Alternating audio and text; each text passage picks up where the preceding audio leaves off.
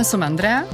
Ahoj, já jsem Veronika a vítáme vás u třetí epizody Teď na ozaj, nového československého podcastu, který moderujeme tady s Andreou. Zveme se do něj zajímavé hosty a hostky z oblasti zahraniční a bezpečnostní politiky a ptáme se jich na naprosto zásadní otázky, nejen týkající se politického a společenského dění, ale také jejich profesních a, a osobních výzev, kterým čelí. Ja tu medzi nami dneska vítam nášho prvého slovenského hostia, čomu sa veľmi teším. Eh, je to Arpáč Šoltés. Politický komentátor, spisovateľ, bývalý investigatívny novinár a zakladateľ investigatívneho centra Jana Kuciaka, ktorý zároveň eh, každý týždeň mudruje o slovenskej ochlokracii v podcaste eh, Sme v kaviarni. Ahoj Arpád, vítaj medzi nami. Ahoj a pozdravujem aj našich poslucháčov. Děkujeme moc, že jsi k nám dorazil. My si dnes spolu budeme povídat o spoustě témat, ale zejména se budeme točit okolo politické situaci na Slovensku, a včetně třeba nadcházejících prezidentských voleb, ale také se zeptáme na to, jaké to je být na Slovensku novinářem. A Arpáde, ty žiješ v Česku posledních pět měsíců.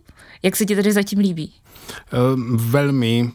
Pre mňa je, dúfam, že to neurazí Pražákov alebo všeobecnosti občanov Českej republiky, ale ja odmietam e, prijať fakt, že Praha už nie je moje hlavné mesto. Narodil som sa v štáte, kde bola, mám k nej veľmi blízky vzťah a odmietam sa tu cítiť ako cudzinec alebo ako host. Cítim sa tu e, dokonca v niektorých ohľadoch možno viac doma ako v Bratislave, čo je ale dané tým, že pochádzam z Košic No nielen, ja sa tu tiež cítim doma, už som tu teda 14. rok a musím povedať, že e, napriek tomu, že tu žijem 14 rokov, stále hovorím slovensky a nikomu to nevadí. Takže je to úplne super, veľmi pekne nás tu príjmajú a som za to vďačná. Ja som si vždy robil žarty, že Ačkovi Košičania končia v Prahe a Bčkovi v Bratislave, tak e, som si konečne ukojil svoje osobné ambície. Tak já jsem velmi ráda, že se tady oba dva cítíte dobře a vítáni. Já bych se asi úplně na úvod chtěla zeptat na jednu věc.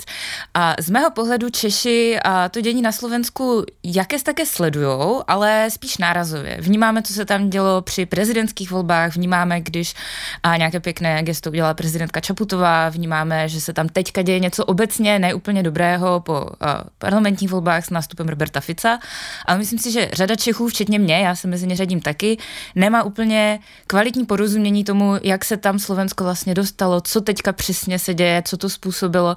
A tak já bych chtěla využít tvých znalostí a zeptat se tě, jestli bys dokázal našemu posluchačstvu v pár větách vysvětlit, co jsou ty nejzásadnější věci týkající se toho současného politického dění na Slovensku, které by měl vědět každý Čech nebo Češka. Pár vetami sa to dá zhrnúť bude potom ťažké pochopiť, že prečo sa to deje, ale že čo sa deje sa dá zhrnúť naozaj e, niekoľkými málo vetami. E, Robert Fico už nikdy nepripustí situáciu, v ktorej by sa musel báť o svoju budúcnosť a možno aj slobodu. E, podarilo sa mu opäť siahnuť na moc po tom, čo sme ho všetci odpísali ako politickú mŕtvolu a v tomto okamihu inštaluje v krajine nový politický režim. Je to taký klon maďarského alebo ruského politického režimu. Dokonca e, ja sa obávam, že veľmi mechanicky e, preberá ako keby doslovný preklad manuálu z Budapešti, e, čo mu bude na Slovensku zadrhávať a tým pádom tí ľudia, ktorí tam žijú, to budú mať ešte horšie, lebo podľa mňa aj autokracia môže byť funkčná a dysfunkčná. On je na dobrej ceste vybudovať dysfunkčnú autokraciu. Já chápu, že to je asi jako složitá otázka, na kterou se nedá odpovědět úplně jako v krátkosti v rámci nějaké naší tady časové dotace, ale a ty říkáš, že se stal vlastně premiérem z politické mrtvoly. Jak je to vůbec jako možné? Co jsou ty hlavní faktory, které tomu přispěly, že se dokázal dostat takhle na vrchol znovu? To sa dá zhrnúť aj dvoma slovami. Igor Matovič, Igor Matovič bol uh, premiér, uh, líder koalície, ktorý urobil to, čo som od neho ja napríklad očakával.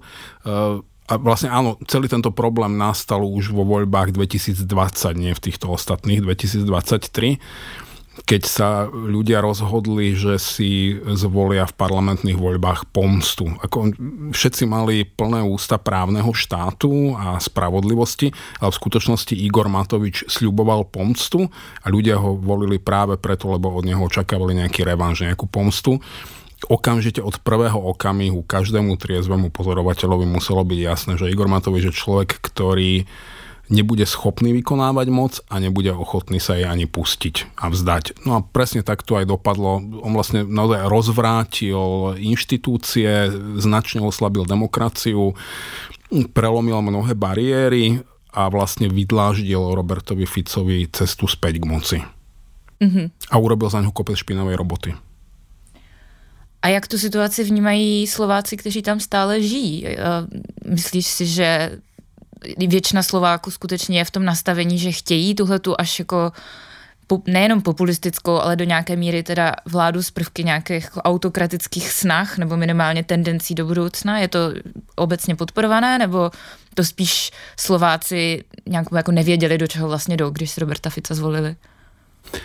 Myslím si, že volebný výsledok je matematicky presným obrazom e, e, duše elektorátu v deň konania volieb a e, nedá sa, alebo je veľmi skresľujúci, keď sa niekto pokúša hodnotiť volebný výsledok naprieč tou líniou, že koalícia a opozícia. Lebo dobre, smer, vieme, že ten má auto, autokratické ciele, vyslovene vlastne sa tým ani zvlášť netajil v predvolebnej kampani E, Peter Pellegrini a hlas e, ja si myslím, že on mal autentickú ambíciu, špeciálne Peter Pellegrini, že nevládnuť s Robertom Ficom a radšej ako keby zostať v tej skupine demokratických politikov, ale neúspel s tým a on nemá svoju vlastnú stranu pod kontrolou, nie je to jeho strana. Jeho ľudia sa dávno dohodli s Robertom Ficom a hlas bude reabsorbovaný. Potom je tam Slovenská národná strana Andrej Danko, čo môžeme pokojne nazvať krajnou pravicou, ale navyše Eh, Andrej Danko ani nedokázal doviesť do parlamentu svojich vlastných krajných pravičiarov. Vlastne jeho dostali do parlamentu ľudia na jeho kandidátke, ktorí sú ešte ďaleko za tým pravým okrajom, na ktorom sa nachádza on. Ale potom tu máme v opozícii máme kresťanských demokratov, ktorí e, sú možno kresťanský alebo skôr kresťanistický, ale už o čosi menej podľa mňa demokrati. To je naozaj politické kresťanstvo, ktoré má hodnotovo oveľa, oveľa bližšie povedzme k Robertovi Ficovi alebo k Slovenskej národnej strane e, než k progresívnemu Slovensku. Napokon e, bol, bola to práve Slovenská kresťanská demokracia, ktorá okamžite začiatkom 90. rokov začala relativizo- relativizovať zločiny vojnového štátu, ktorá sa snažila nejakým spôsobom e, rehabilitovať Jozefa Tisa a ktorá viac menej normalizovala taký ten dedinský fašizmus alebo takéto vidiecké ľudáctvo na Slovensku. Na, naozaj oni to reetablovali a normalizovali dlhodobo.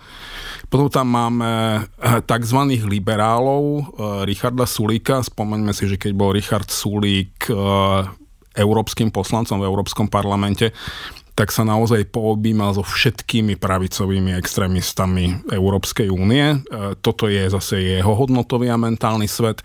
Možno to nie je nutne hodnotový a mentálny svet ľudí v jeho politickej SROčke. Možno to ani nie je nutne hodnotový a mentálny svet jeho elektorátu. Jeho elektorátu je to prosto jedno. Uh-huh. Richard Sulik je taký Uh, politik pre uh, živnostníkov a finančných poradcov a kryptomesiášov. Viac menej to naozaj uh, liberálne v jeho agende nie je nič jedine ak libertariánske, ale to je niečo úplne iné.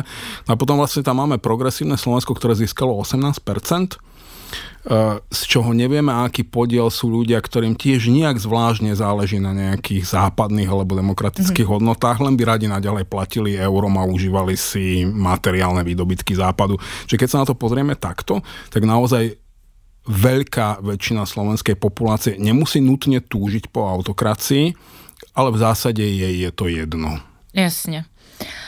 Když zmínil toho Petra Pellegriniho předtím, tak my bychom se k němu možná na chvíli vrátili. No, ja by som sa presne k tomu vrátila, pretože uh, nielen teda na Slovensku v nejak v našej povedzme liberálnej bubline, ale konkrétne aj v Českej republike vlastne vzniklo dosť veľké presvedčenie, že Peter Pellegrini vlastne zloží vládu s progresívnym Slovenskom a povedzme naďalej časť, značná časť tej českej verejnosti vníma Petra Pellegriniho ako niekoho, kto predsa chce udržať to Slovensko na západe a nepôjde na východ a je tu taký, také presvedčenie, že sa s ním musíme rozprávať, že to stále dáva zmysel, že je tam nejaká šanca na vlastne presvedčenie Petra Pellegriniho.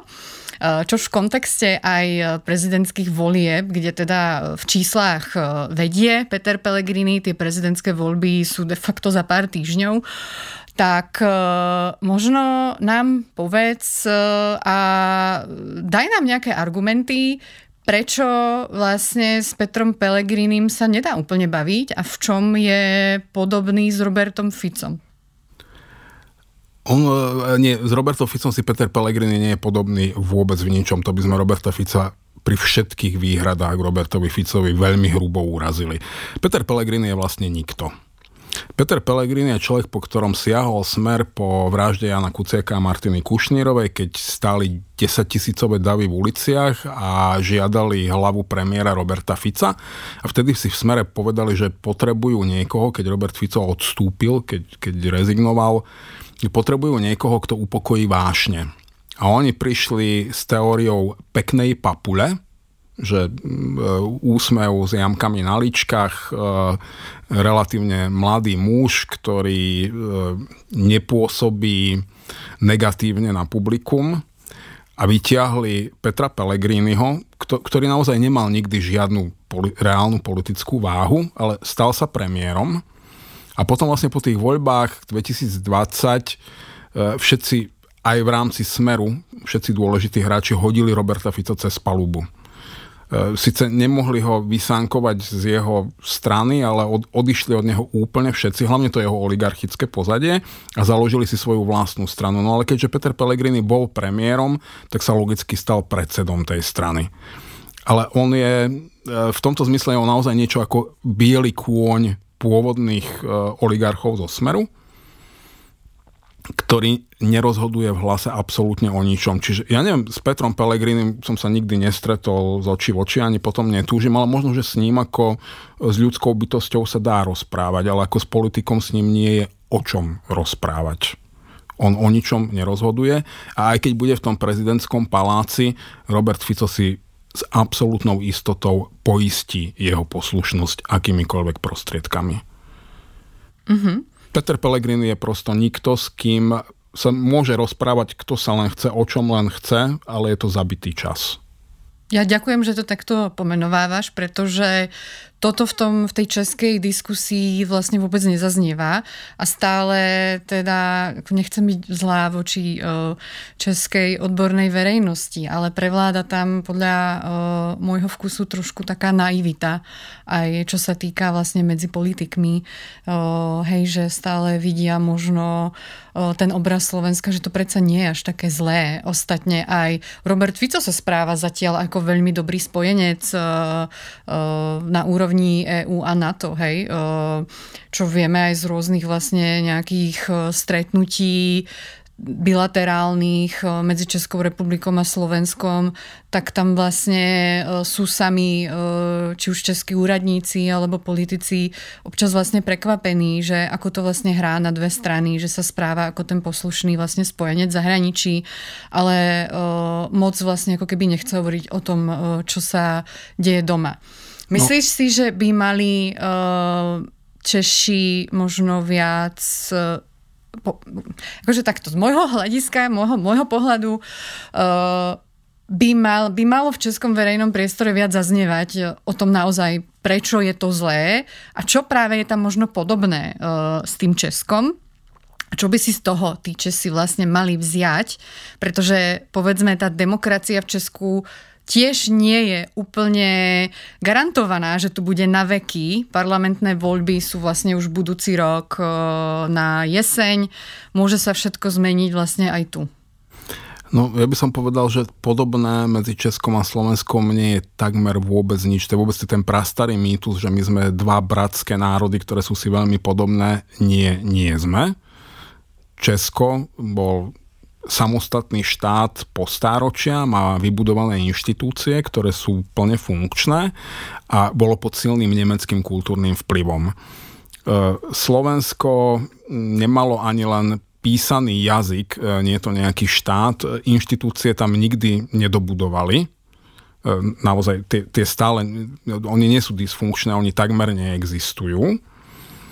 A bolo to súčasťou uhorského kráľovstva, čiže tisícročný maďarský vplyv a preto sa Slovensko veľmi približuje k Maďarsku. To je, tam je niekde zhruba aj finálny cieľ a hlavne českí politici by si mali uvedomiť, že z pohľadu Roberta Fica E, Európa, ako Európska únia, má peniaze, ktoré si on veľmi rád vezme, pokiaľ na to bude mať možnosť. E, z Ruska prichádza moc, ktorej sa ona aj bojí, aj s ňou bude veľmi rád kolaborovať, ale hlavne Rusko mu dokáže garantovať ten typ moci, ktorá sa nikomu a ničomu nezodpovedá, E, ktorá je použiteľná, využiteľná, zneužiteľná absolútne akýmkoľvek spôsobom, aký si on zmyslel. Jednoducho je to tá autokratická moc. A Robert Fico predsa ako mladý komunista nesníval o tom, že on bude demokraticky voleným premiérom, ktorý bude musieť každé 4 roky e, ponižujúco liesť do priazne svojich voličov. On chcel byť prvý tajomník UVKSČ. A teraz na, na tento typ moci siaha. Keď príde na lámanie chleba, že sa bude musieť rozhodnúť, že či peniaze alebo moc, tak samozrejme, že si vyberie moc. Čiže on e, sa bude hrať e, podmienečne na dobrého, pokiaľ to neohrozí jeho mocenské postavenie a v okamihu, keď sa bude musieť rozhodnúť, tak samozrejme, že tú Európu podrazí kedykoľvek, v čomkoľvek, akýmkoľvek spôsobom. Navyše, on už dnes hrá hru Viktora Orbána, ktorý stavil na to, že Európska únia nevydrží, e, Vladimír Putin e, naplní svoje ambície a obnoví pôvodnú e, záujmovú sféru Sovietskeho zväzu, čiže keby obnoví Sovietskú ríšu v jej pôvodných hraniciach a on očakáva, že ako odmenu za svoje e, služby Kremľu e, bude môcť e, urobiť nejakú revíziu trianonských hraníc a obnoviť nejakú časť maďarského územia. Som si absolútne istý, že aj na úkor Slovenskej republiky. Čiže tak, takto sa treba pozerať na Roberta Fica a kšeftovať s ním je úplne rovnaká cesta do pekla, ako bolo cestou do pekla kšeftovať s Viktorom Orbánom. A myslíš, že by Robert Fico odovzdal časť územia uh, Viktorovi Orbánovi? Prečo by to neurobil? Aj Jozef Tiso to urobil. Ako dobre, nie on osobne, ako vnútili mu to, ale nikdy neprotestoval, akceptoval to, rešpektoval to, takisto ako rešpektoval rozdelenie Československa. Nemal s tým najmenší problém, alebo teda asi s tým nejaký malý problém mal, ale keď ho to Adolf Hitler požiadal, tak jednoducho vyhovel a rešpektoval ten stav a úplne rovnako by Vladimirovi Putinovi vyhovel a daný stav rešpektoval aj Robert Fico. Radšej bude on veľmi bezpečným, nespochybniteľným spôsobom do smrti autokraticky vládnuť na menšom Slovensku, ako by mal riskovať svoju osobnú budúcnosť na nejakom väčšom Slovensku. Ten argument, e, prečo napríklad tu v Česku e, toto nepovažujú za niečo realistické, je aj ten, že ako by to predsa vysvetlil jeho voličom. Ehm, že odovzdáva časť územia a že Slovensko sa zmenšuje. On už nebude svojim voličom v tejto fáze vysvetľovať vôbec nič. To, to, je, to, eh, to je to fatálna chyba v úsudku, že sa pokúšajú hodnotiť eh, a predvídať kroky Roberta Fica v mantineloch liberálnej demokracie. Eh, Roberta Fica dnes treba hodnotiť a predvídať jeho kroky v mantineloch autokratických zriadení. Jednoducho politika má svoje zákonitosti, ktoré sa môže politik pokúsiť porušiť, ale vždy ho to nakoniec dobehne. Lenže demokratická a autokratická politika majú diametrálne odlišné zákony fungovania. Roberta Fica dnes treba hodnotiť ako ašpirujúceho autokrata. Nie som jasnovidec, nikto z nás nemá kryštálovú gulu, nevieme, ako to dopadne, neviem, či sa mu podarí nainštalovať autokratický režim na Slovensku. Keby som na to mal staviť peniaze, stavil by som na to, že áno, práve preto, lebo slovenská verejnosť je takto nastavená. Ja som presvedčený o tom, že jednoducho sú populácie, ktoré sa historicky a kultúrne vyvinuli tak, že sa tam liberálna demokracia exportovať nedá. Tak ako sa nedá exportovať ja neviem, do Egypta a do Afganistanu, tak sa nedá exportovať ani na Slovensko. E, určite sa o to bude pokúšať. E, kiež by sa mu nepodarilo, ale treba ho naozaj hodnotiť touto optikou. Hmm. A co z toho vlastně plyne pro Českou republiku? Proč bychom se toho měli obávat? Ono to jako implicitně je asi zřetelný, ale já bych byla ráda, aby to zaznělo otevřeně. Proč by to vlastně Čechy a Češky mělo zajímat? Proč bychom na to měli dávat pozor? Ta otázka je velmi jednoduchá. Chceme mať, v Česku, chceme mať česko-rúskú hranicu? alebo nie, pretože formálne tam síce nejaká Slovenská republika s nejakou formálnou suverenitou s veľkou pravdepodobnosťou zostane, ale bude to vlastne bábkový štát Kremľa a bude to v reál, reálne znamenať česko-rúskú hranicu. E, ja by som sa veľmi nerád už o niekoľko rokov stiahoval z Prahy niekam ďalej do Francúzska, do Portugalska alebo ešte niekam ďalej. To ja takisto teda nerada. Dobře, tak můžeme přejít na druhý blok našich otázek. A my pro tebe máme tady připravené dva obrázky. Na jednom je můj pes Růženka, na druhém je Andrejky uh, kočička Olga. A my bychom uh, tě chtěli poprosit, aby jsi vybral to, které, to zvířátko, které ti přijde sympatičtější, pak se s ním můžeš na konci vyfotit. Chcel som sa opýtať, že či do bytu alebo do hrnca. To už je druhý takový, to je strašný. No pod, podľa mňa tým, že už, tým, tým že už túto bariéru niekto prelomil, tak už vám to podľa mňa budú hovoriť všetci, že či do hrnca alebo do bytu. E, ja som teda tým mačka, e, pretože mám doma mizantropického čierneho kocúra, ktorý má oficiálne meno Lucius František pre kamarátov Luciferko. Yeah a nádherne dorastol do svojho mena, hryzie, škrabe, nemá rád ľudí. Tak říká se, že jaký pán, takový pak ten mazlíček. Ale ne, na, na, áno. Pardon. Ja, nie, ja, ja za toto príjmam plnú zodpovednosť. Áno, Lucifer sa mi len plne prispôsobil, ale je, je, je to je to taká spätná väzba medzi nami, že posilňujeme sa v našich skvelých vlastnostiach. Um, a hlavne ja som tým mačka, lebo ani mačka nie je úplne bezúdržbová, ale ja naozaj, keď nemusím, neopúšťam byt, nechodím e, na ulice medzi ľudí, iba ak je to nevyhnutné a, a s obsom sa musí chodiť von. Je to pravda. Takže pes, áno, ňuňu, krát, krásny, aby som si ho aj pohľadkala, tak, ale mačka, jednoznačne mačka.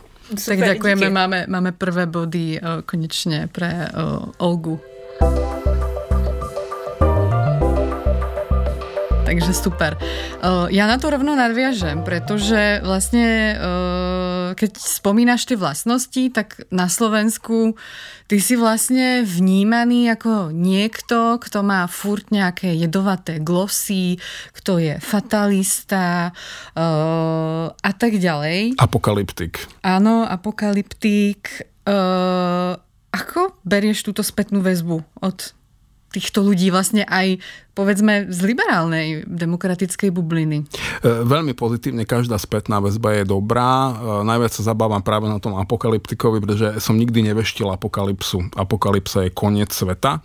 Ja som len veľmi racionálne upozorňoval na to, že ten trend, ktorý máme na Slovensku, ak ho niekto nejakým spôsobom nezmení, e, nevyhnutne smeruje k zmene a veľmi, k veľmi zásadnej zmene, ale nie ku koncu na Slovensku budú ľudia žiť, aj keď bude súčasťou Ruskej federácie, keby sa stalo oficiálne súčasťou Ruskej federácie, budú žiť tak, ako ľudia žijú na vidieku v Ruskej federácii, čiže budú žiť určite kratšie napríklad, lebo to, to vieme, že dĺžka dožitia v Rusku je trochu iná ako v západnej Európe, ale zase práve aj tú kratšiu dĺžku dožitia napríklad budú môcť vnímať ako benefit v istom zmysle, lebo kto by chcel žiť na ruskom vidieku dlho.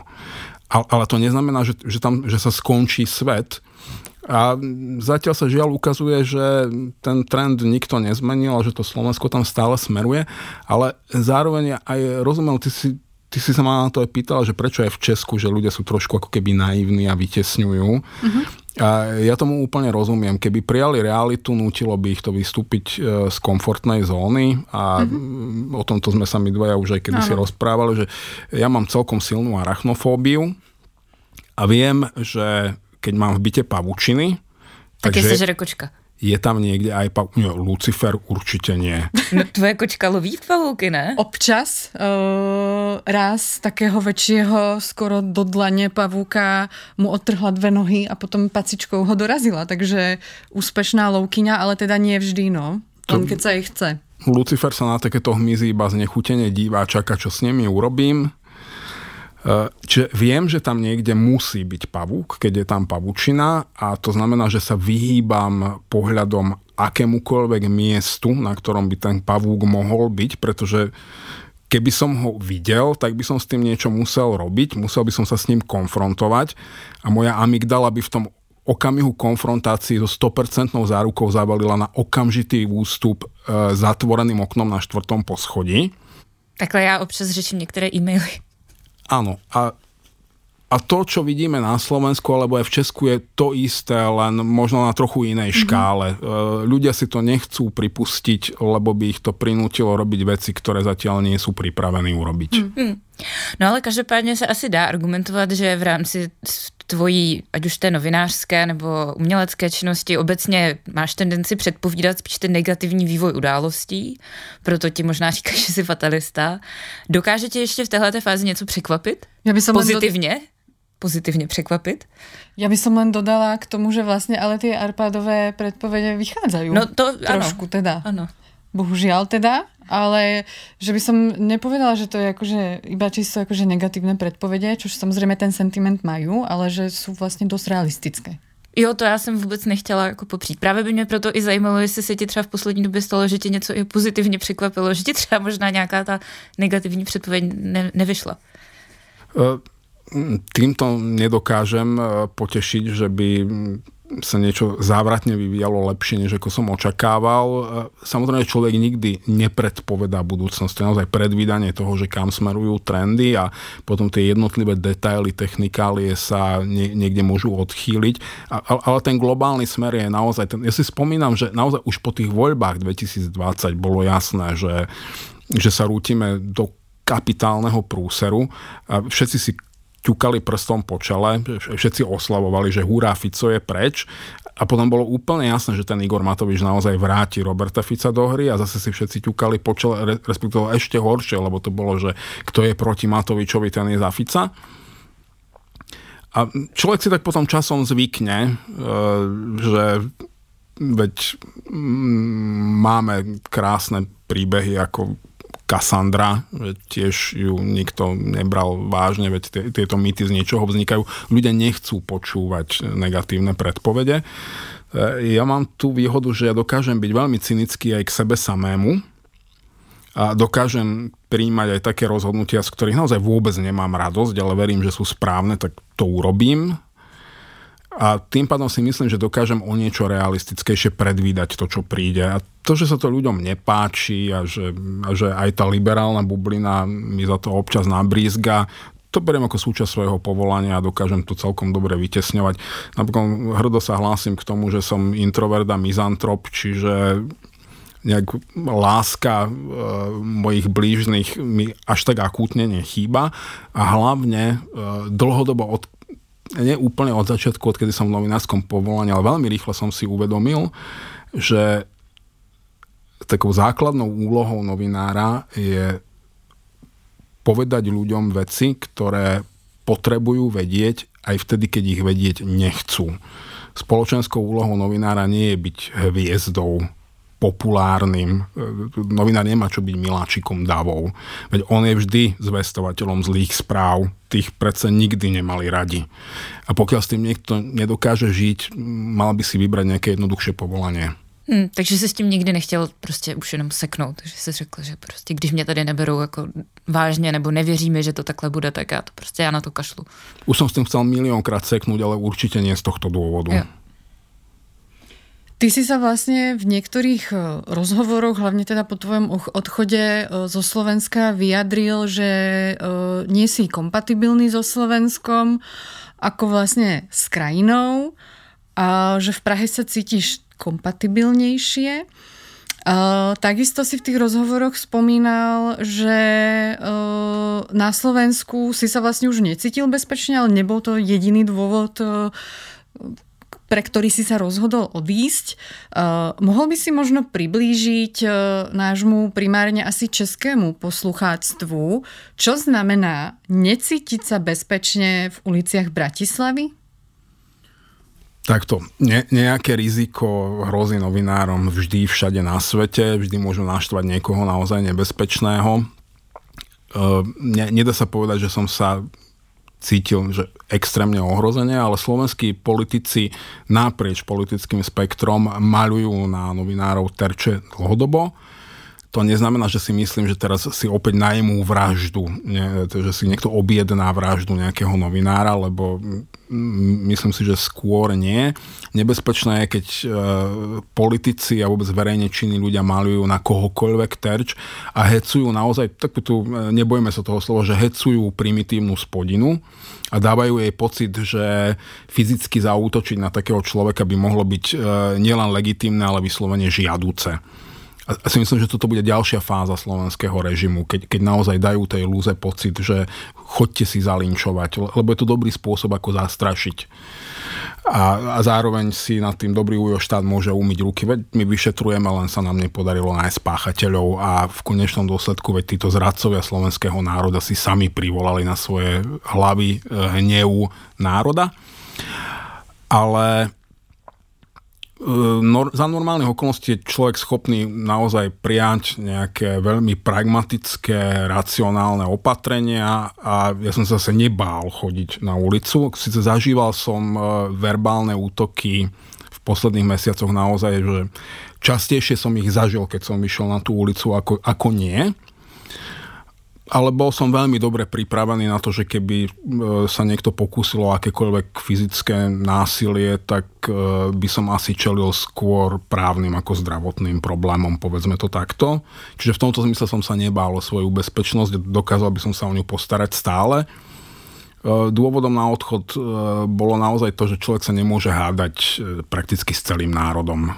Jednoducho ja som pochopil, že to Slovensko sa historicky a kultúrne vyvinulo takto, toto je prirodzená, nemám rád to slovo, ale toto je prirodzená mentalita Slovenska.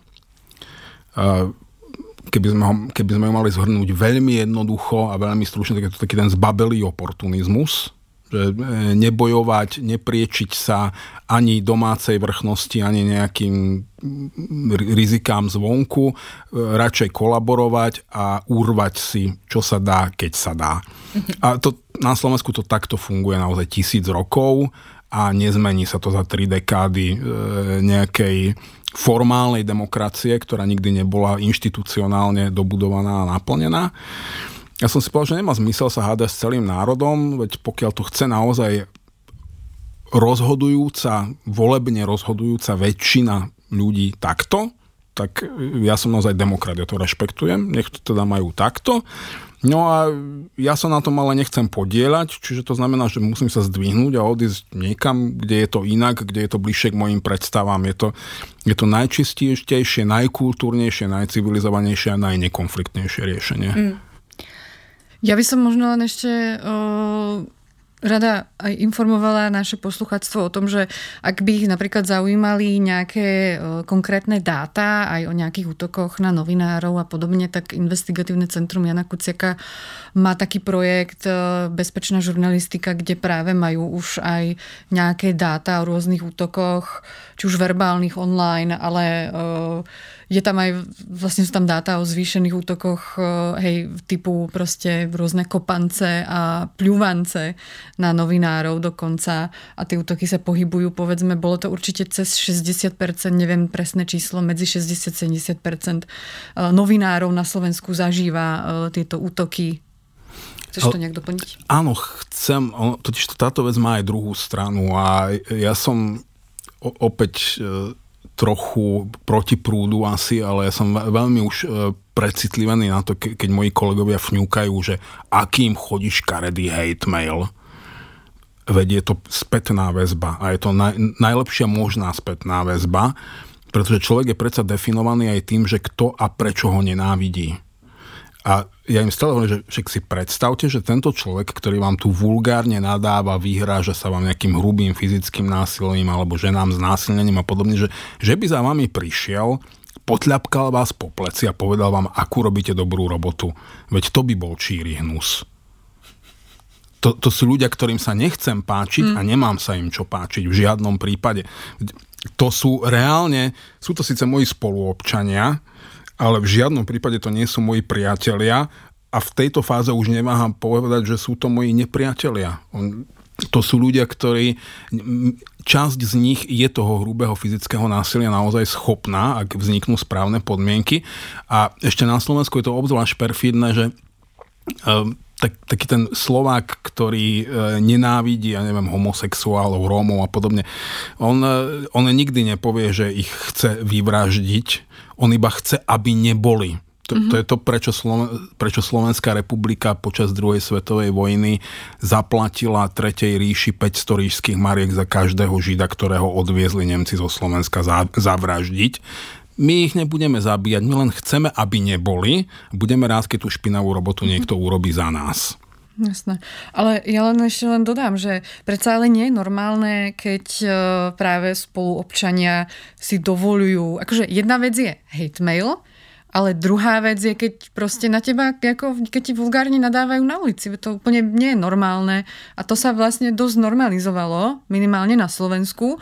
Tu si to práve ešte podľa mňa aj českí novinári možno až tak akože nezažívajú. Neviem, nemáme na to zatiaľ asi žiadne dáta, ale pocitovo to tak vnímam, že, že tá nenávisť práve je oveľa väčšia na Slovensku, čož ostatne viedlo ako nielen uh, k vražde uh, novinára, ale uh, k vražde v teplárni a podobne. Takže akože asi je nutné sa voči tomu viac a viac vymedzovať a nejak ohrádzať. Tak politici naprieč politickým spektrom na Slovensku naozaj dehumanizujú rôzne skupiny e, občanov e, podľa najrôznejších kritérií a predsa tí politici sú istým, istým vzorom, nejakým etalónom správania alebo vôbec aj nejakých postojov verejných pre e, širšiu verejnosť, čiže ako keby normalizujú, že títo ľudia sú menej hodnotní a e, keby ste im ublížili, tak to nie je taký problém, ako keby ste ublížili naozajstnému človeku, naozajstnej ľudskej